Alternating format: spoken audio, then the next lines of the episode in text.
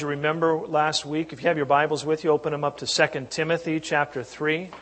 We've been working our way through this passage, taking our time. I'm going to continue to take our time. I just think there's a lot here.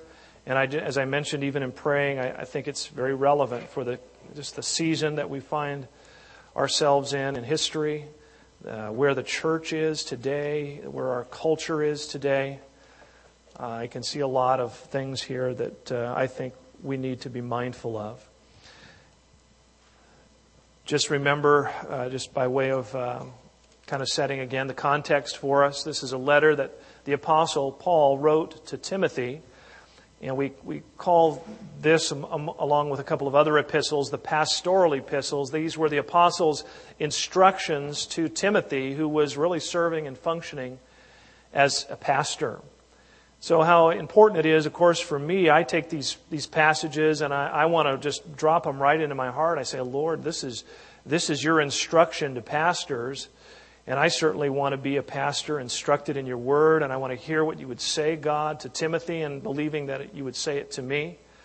And I believe that, of course, that, that has impact on our whole church. So uh, that's, that's kind of where we find ourselves in this letter. And Paul verse, chapter 3 and verse 1 But know this, that in the last days perilous times will come. And he goes on to mention the type of attitude and, and uh, things that you will see the peril, in these perilous times. And, he, and all of it really kind of, he says, therefore men will be lovers of themselves. And then he goes on, lovers of money, boasters, proud and so forth, and kind of works his way down through the list. And so much of it, I believe, dominoes really off that men will be lovers of themselves. Those that are lovers of themselves are often lovers of money, they're often boasters, they're often proud, and so forth. So, really, it's that self love that begins to creep into the heart of man. It's, it's the. Uh, it's the it's kind of the, I think we're seeing this in our own culture, and it you know such a focus on self and even not only in our culture, but also even now, I think we see some of this creeping down um, into the life of the church. And that's what Paul is speaking to. This letter is written to Timothy in regards to what he needs to be doing in the church. So this is not um, something that's just observable out in the world, but something that we see even going on in churches. So, uh, with that in mind, I'd like you to, we're going to skip down to verse 5. We've already covered that list in the last couple of weeks. And tonight, I think um, what I'd like to, the title of tonight's message, and we'll kind of look through these verses, we'll see how far we go. But the title would be Responding to Perilous Times. Okay, Paul, you've warned us that perilous times will come. You've told us of the types of things to look for in those times. Now, how do we respond? What is it that, what's your instruction for us? And as we see his instruction for Timothy, I believe that we will find instruction for ourselves. The first thing that he does in verses 5 through 9 is he tells him a number of things to turn away from. Look there in verse 5. Having a form of God during these times is there are going to be some people and some things that you're going to have to turn away from. You're not going to be able to embrace everyone and everything. Not every doctrine, not every uh, you know so-called church, not every uh, idea that gets you know blown into the church is something that we need to be embracing. We need to be careful, and there are some things that we need to turn away from. And I think that he, he goes on to elaborate on the type of, of ministries and ministers that we need to be mindful of and, and turn away from. And that's what we'll find ourselves here now. As I want to read through verse 6 and 7, I think he defines a type of ministry. This would be a type of ministry that we need to be alerted to. For of this sort are those who creep into households and make captives of gullible women loaded down with sins, led away by various lusts, always learning and never able to come to the knowledge of the truth. He, he gives us an idea of what these ministers, these false ministers, those that have a form of godliness but they deny the God's power, they don't really bring life changing power into the heart of the believers. He, he gives an idea of the, the types of ministry. This is, what, this is what it would look like. They, they creep into the home. So there's something of stealth there. It's not up front, but rather it, it, it's, it, they creep into the house. Now, I know that in Paul's day, you know, of course, there was no television, there was no internet, there was no access into the homes uh, other than door to door. And, you know, even in the church today, even in our culture today, there are some that go door to door, and there are some pseudo Christian, they're, they're cultish groups that come door to door. And, uh, you know, uh, the Mormon church comes and offers, you know, they, you see those guys in bikes and ties, and they're out going door to door. Jehovah's Witness often go door to door. Paul says that, you know, this is the type, the types of ministry. They don't, they, they don't, um, and of course, there's nothing wrong with evangelism, there's nothing wrong with mission work, but this kind of looking to uh, creep into people's and get access to their, their thoughts and, and introduce them into these doctrines that are not orthodox and not the kinds of things that the Apostle Paul is going to, including later in the chapter here, encourage Timothy to walk in. And I think that t- today it's even more pronounced because I see the you know, I just see cable television and um, some of the internet access. There, we really have a lot of things that can just come right into our home.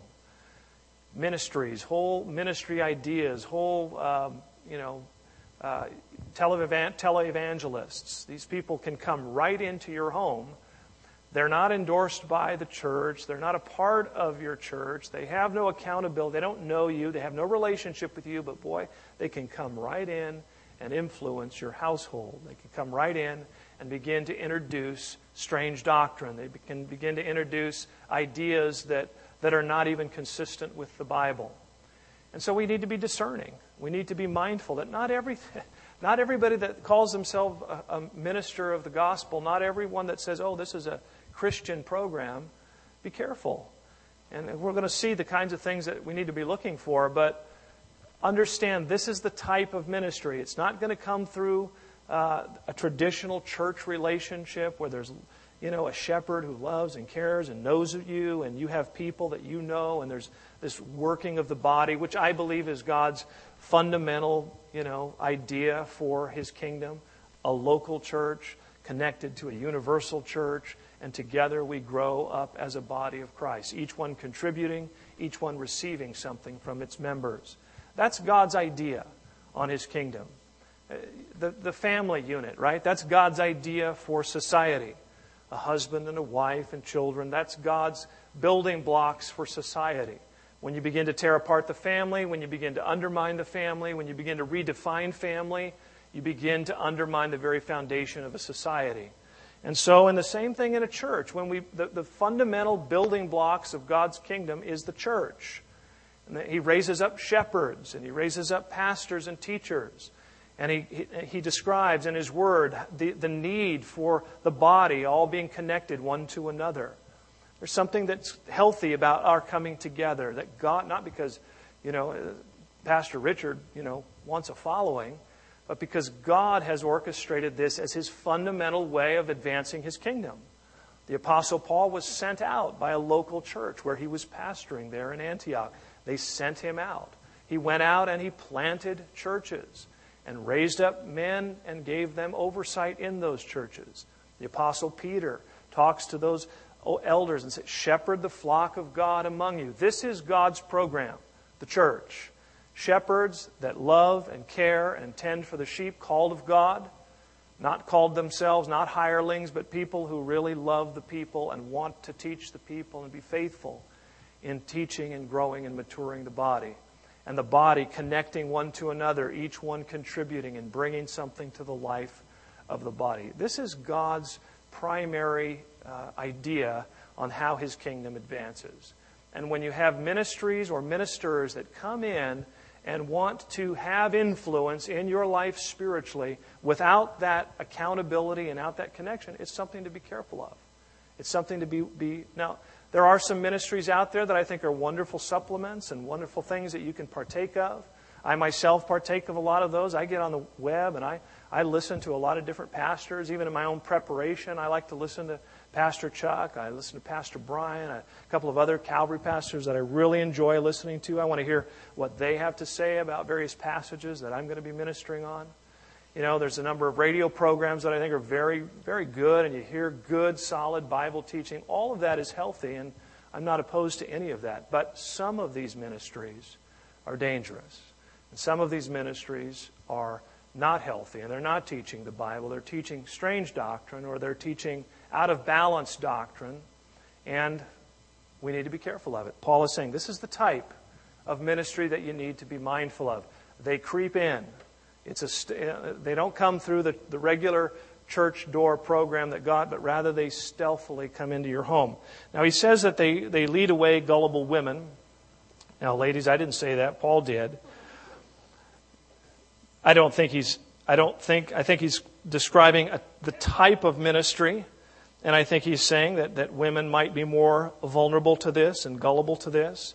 Remember, of course, in the culture that, that Paul wrote, women would, would be at home more often and would have opportunity to be exposed to this type of ministry. But also remember that Eve is the one that was deceived in the garden, uh, not, not Adam, although Adam fell, he fell knowingly, but Eve was deceived. Eve was, she found herself vulnerable. She found herself kind of deceived by the smooth talking serpent. And I think in general that men and women are different. We, I think we all know that, not just physically, but the way we respond emotionally.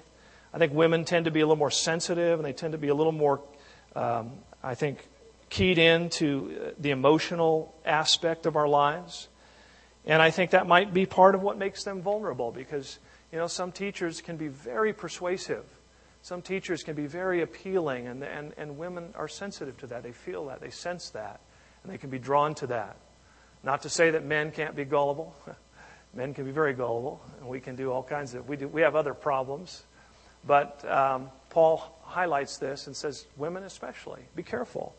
Don't, don't use that, that natural sensitivity that you have to be uh, deceived into, um, you know, false teachers.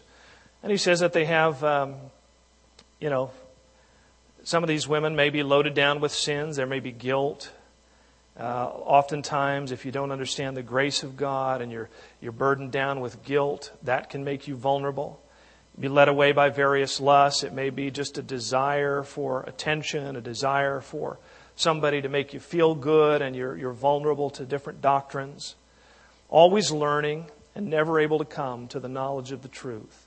One thing I've noticed about some of the ministries that I, that I really don't approve of is that there is this ever insatiable need to get their latest series life changing series. You have to have this tape series that we're offering this week. It's life changing.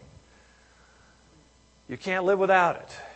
You know, uh, you couldn't live with the offer they, they had last week, and you can't live with the offer they have this without this one this week.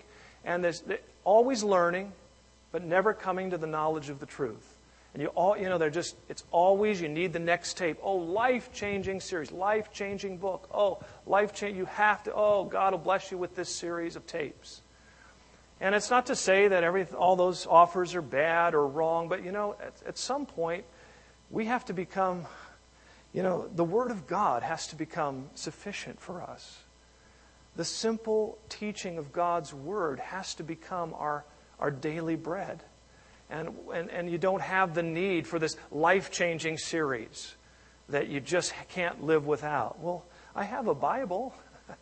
you mean I've got to get this life changing series? Oh, yes, you must have it. And always learning, but never coming to the knowledge of the truth. And it develops, and I've just seen this over the years, the type of following that these types of ministries often recruit in are, are, are people that are just, you know, almost. Um, insatiable for their teaching.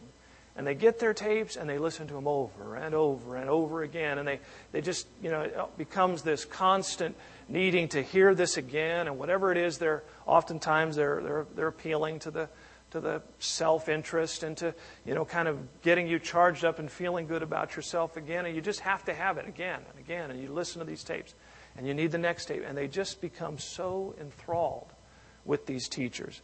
That type of devotion to me is something that just appears unhealthy. And it's not consistent with what I see God calling us to in His Word. Timothy, and we'll see this later, preach the Word.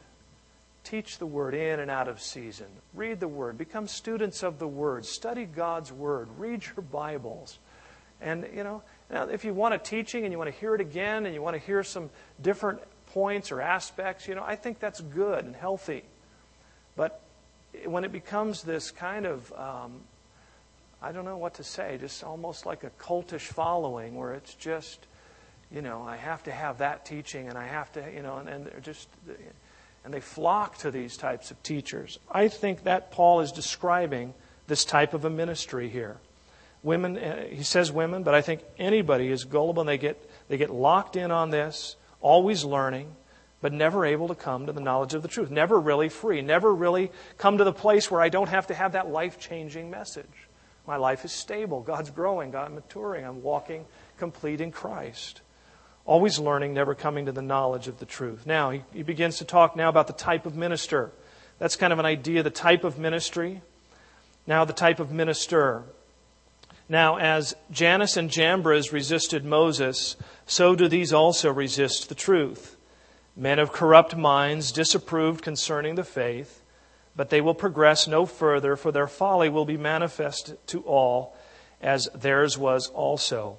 Paul talks about Jannes and Jambres resisted, resisting Moses. We don't know for sure who these two guys are. We don't, we don't see them appear anywhere else. Their names do not appear anywhere else in the Bible. Somehow Timothy knew who they were, so there may have been some uh, traditional Jewish teachings that, that had the account of these two men and their relationship to Moses. But we have to kind of speculate a little bit. We, uh, we think that possibly, and this is through church history, that they were the, the magicians who resisted Moses before Pharaoh. If you remember when Moses went in and said, Pharaoh, let God's people go, and he said, Why should I? And then Moses began to perform signs in front of Pharaoh to show that he really was from the Lord. And then Pharaoh had these magicians that would come in and kind of duplicate those, uh, those miracles. Remember, uh, Moses threw his staff on the ground and became a serpent. And then the magicians came in, they threw their staffs on the ground and they became serpents. Of course, Moses' staff, Moses' serp- serpent, swallowed up their two serpents. But still, these guys were magicians, and through sorcery, through trickery, they were able to kind of emulate and duplicate some of what Moses' miracles were before Pharaoh. And in that sense, he, they resisted Moses. They kept turning Pharaoh's heart away from the truth that Moses was bringing from God. So we could say, we could say that, you know, in some sense, there are ministers today who are pretenders. And they can they, they look Christian, they sound Christian, they, they, they duplicate a lot of Christian, they kind of couch themselves in Christian um, setting, but they, again, they have a form of godliness, but they're, they're not, they deny his power. I'll quote you from Warren Wiersbe. He says this Satan is an imitator. What God does, Satan counterfeits. The religious leaders in the last days will have a counterfeit faith, and their purpose is to promote a lie and resist the truth of God's Word. They deny the authority of the Bible and they substitute human wisdom and philosophy. In their attempt to be modern, they deny the reality of sin and people's need for salvation. We see that today, and we see that coming into the life of the church. Okay, checking the time. Wiersbe points that out. There's this is this this mindset is creeping into the culture of the church. You know, we're not. This is the this is how the, the, the logic goes. We're not making a big enough impact in the world as a church. You know, and we need to start because we're not, you know, we're not offering them anything that they really want. So we need to think about ways that we can kind of be a little more modern in the way we do church. And let's try to be a little more appealing to the culture that we live in so that we can somehow get more people into the building and, you know, hopefully lead them to a walk of faith in Christ. And, you know, that sounds pretty good. It sounds pretty logical, but we have to be very careful. And, and I want more people to come to Christ, and I want us to do whatever we can, you know, to reach out and touch people's lives with the truth. But we also need to be careful, and this is what Warren Wiersbe is pointing out. In the attempt to be modern, we compromise truth and, and become more of an offering for what we think people will respond to.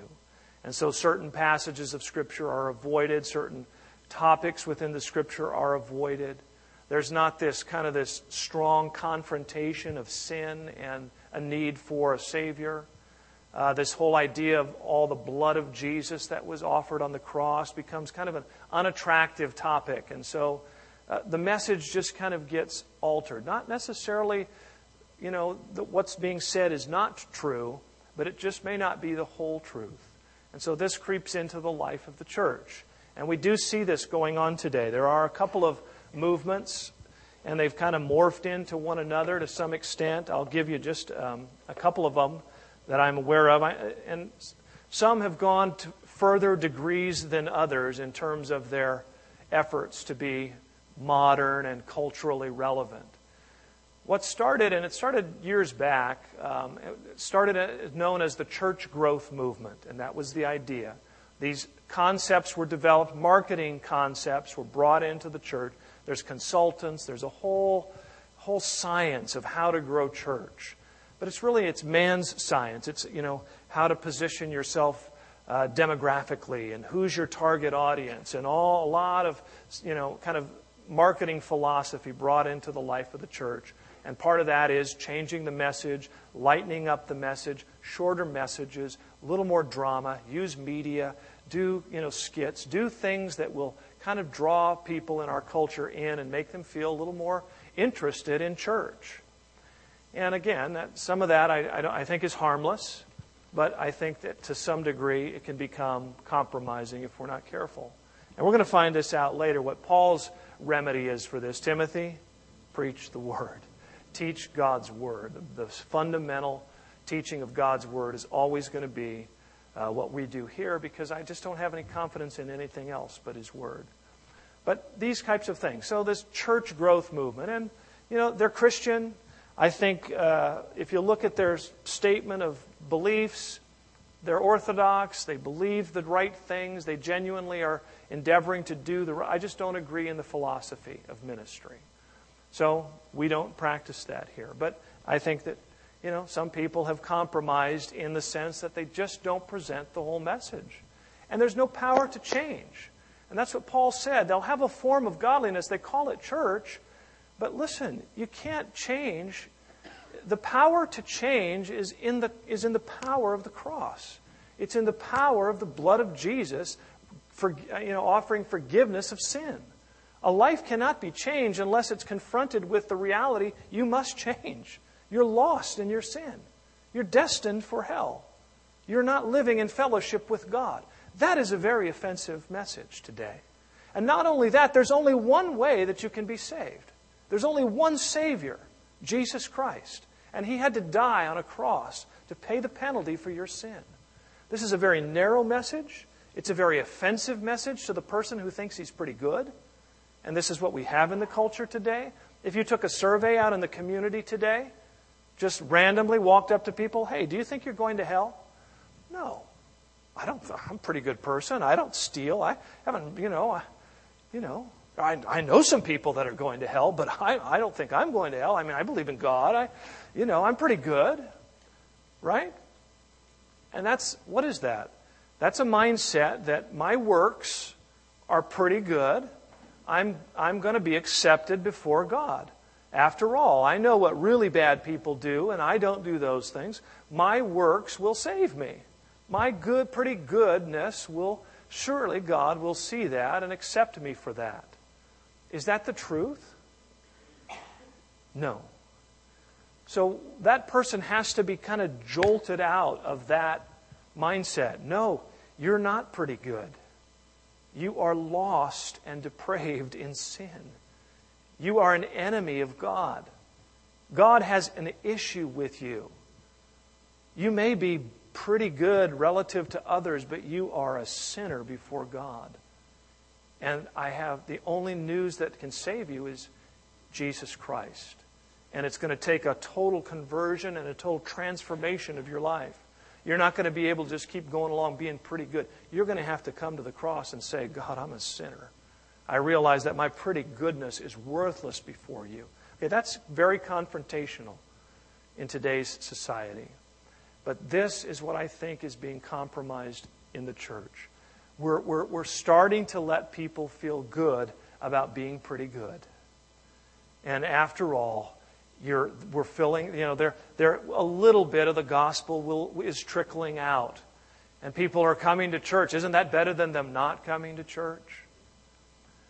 Well, yes, it's better than them not coming to church, but I'll tell you what's even worse is if they come to church and there's no power to be saved. That's worse. If the light, Jesus said, if the light that is in you be darkness, how great is that darkness? If the gospel that we preach loses the power to confront and conform lives to Christ, then it's a gospel that has lost its power. A form of godliness, but denying its power. These things are happening. Church, I, I, I know I'm kind of preaching to the choir tonight. You're all here on Wednesday night working through a verse by verse Bible study. But I want you to know the, this, this is not some small movement. It's not some little thing out in the corners. This is a, this is a full on cultural thing that's going on in the life of the church and particularly in the life of the church in our country. Another kind of um, something that's spun off of that is something called the emergent church. And this is a new movement, and I, I'm not an expert on it. I did print out some things to share with you. But this is the, one of the more recent kind of uh, efforts to be modern, efforts to be appealing to our culture and to our generation. There was a Calvary Chapel, a very large Calvary Chapel that was recently removed from the fellowship of Calvary Chapels because they became emergent. They, became, they got into this whole idea of the emergent church. Let me tell you a little bit about the emergent church. One of the things about the emergent church, it's hard to define because it's emerging, it's changing. And that's part of their their whole culture is we, we, we don't think they're, we don't want to be dogmatic or about any absolutes. Because we live in a postmodern generation, we need a church that's postmodern. And postmodern is one of the tenets of postmodernism is there are no absolutes. We can't really know for sure what the Bible says. Nobody can be 100% sure what it says. You can't be dogmatic about doctrine because everybody, well, all we can do is agree on the truths that work in our community. And they call it a conversation. They have, all, they have their own language, they have their own terms to define themselves. And it's, it's kind of, it's really hazy, hard to, hard to get a real good definition on what is the emergent church because it's a conversation. We're, we're still figuring ourselves out and we're, we're open and to new ideas and, and we're, we're trying to be more, uh, you know, um, embracing of others that might have different ideas. Here's some of the definition that I did, was able to find.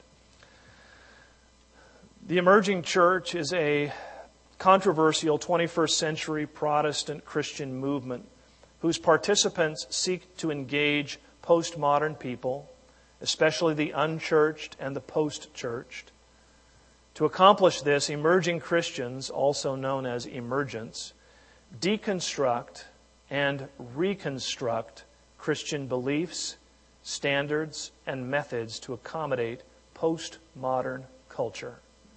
We're going to deconstruct and we're going to reconstruct Christian beliefs, standards, and methods. Why?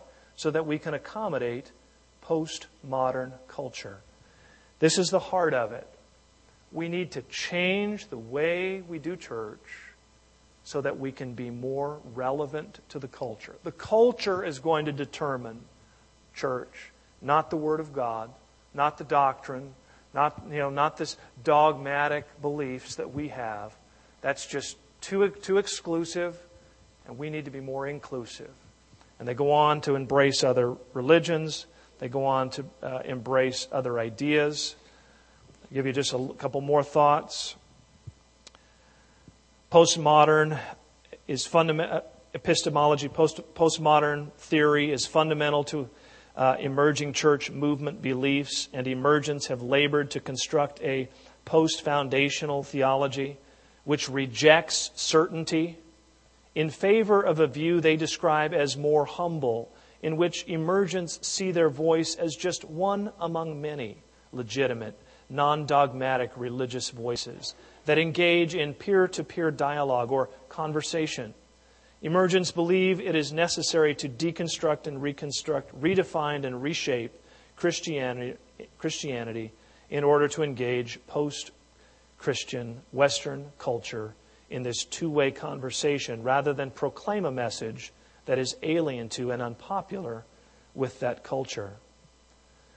Narrative explorations of faith, scripture, and history are emphasized rather than doctrinal approaches such as systematic theology, systematic exegesis. That means, you know, breaking down the scripture. These are often viewed as reductionist. They reduce the, the church. Systematic study is seen as a relic of modernism born out of the view that cross cultural absolutes could be found. There you have it. Systematic study. That's what we do. We do a systematic study of the Bible. I don't know if you've noticed. On Wednesday nights, we're working our way through Timothy, verse by verse. On Sunday mornings, we're working our way through Romans, verse by verse. A systematic study of His Word, trying to glean out the doctrine and the truths. We believe the Bible has, is good for absolutes. We believe that it is cross cultural, that the truths, that principles of truth that we can find here are relevant not only in our culture, but in every culture, not only in our generation, but in every generation. There are fundamental truths, God's truth, that crosses culture, generation. Emergent church says, oh, that's just so, that's, that's, a, that's so old fashioned. And so we would, you know, tonight, what we're doing here tonight would be, would, is relic. It's not trendy at all, not sophisticated at all. Just want you to know where you stand in some of the emergent minds. So I'm, I'm, I'm coming against that tonight, and I, I know that, I, again, I'm speaking to some, some of you who may never be exposed to it, but I'm telling you it's out there. I've got a couple of daughters going to Christian universities, and these things are out there. And, These, and there are people that are getting exposed to this, even traditional. And this, and it, it's going to be. I'm telling you, I think it's going to be a wave. It's going to be so popular. You know why? Because it does away with those offensive absolutes, and it's going to be so politically correct. Because, you know, everybody has a point of view. We shouldn't be exclusive. Don't, you can't get locked down on absolutes. You can't say for sure that homosexuality is wrong. Okay, we need to be more understanding. And we need to see, uh, you know, that, that there, some of them are so well rounded and such good, you know, could, could easily provide good homes for adoption. And, you know, it, it, it becomes, it's becoming very popular in our culture. But the Bible says that homosexuality is an abomination to God. Well, you know, we can't really be sure what the Bible means when we read that.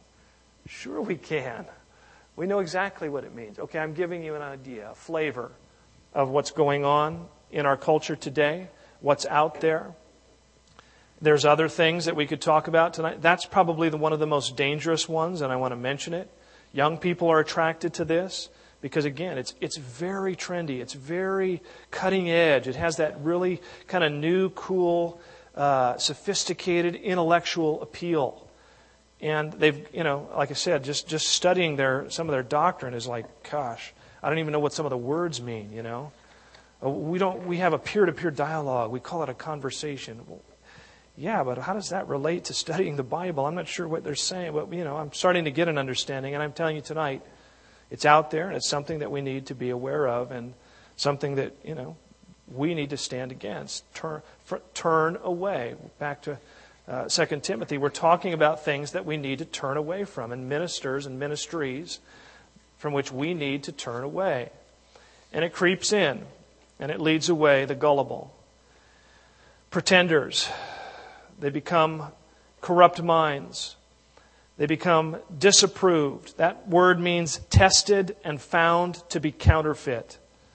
1 Timothy 3:10 But let these first also be tested then let them serve as deacons being found blameless. God's word instructs us to test and to to measure these things. God's word says, don't lay hands on anyone hastily. The whole idea of, you know, be careful. Don't embrace a ministry, I would say to you tonight, not, not hastily. The church needs to be discerning.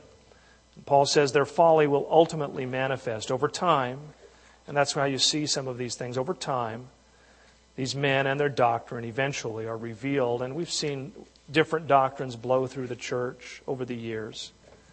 And these are some of the most recent ones. We've talked about some of the others. And again, some are, some are, in my opinion, um, out of balance, but still Orthodox Christian. Some have, have gone so far in their desire to be relevant that they've, that they've left Christian doctrine. The emergent church, I think, is there. They embrace, I didn't give you all of it, but they embrace other faiths. They don't think that Jesus Christ is necessarily the only way to God. They believe, you know, they're, they're deconstructing and reconstructing Christianity according to their own desires, according to what makes sense to their culture and their minds. And I tell you, I just, I don't want anything like that. I do not want to be involved in something that is man made. I need to know the truth. God, if, if you're not if you haven't left me something where I can know you and know your mind and find you in truth, then I am lost. If all I've got is my conversation and what men and what we can agree on as men to, to follow, Lord, I, that's, I don't want that. I need something divine. I need something from heaven. I, I know the way men work, and I know the, the end of men's plans and ways. I need, I need God, and I need something solid. I need the Word of God, the rock, a foundation, something I can build my life on that's outside of me and my own thinking, something that's absolute. And this is what postmodernism rejects. There are no absolutes. That's just too narrow. That's too dogmatic. That's too unpopular. The Word of God is our absolute, and we need to be mindful of it. I'm going to close here tonight. And I know that this is, um, oh, you know, this is kind of.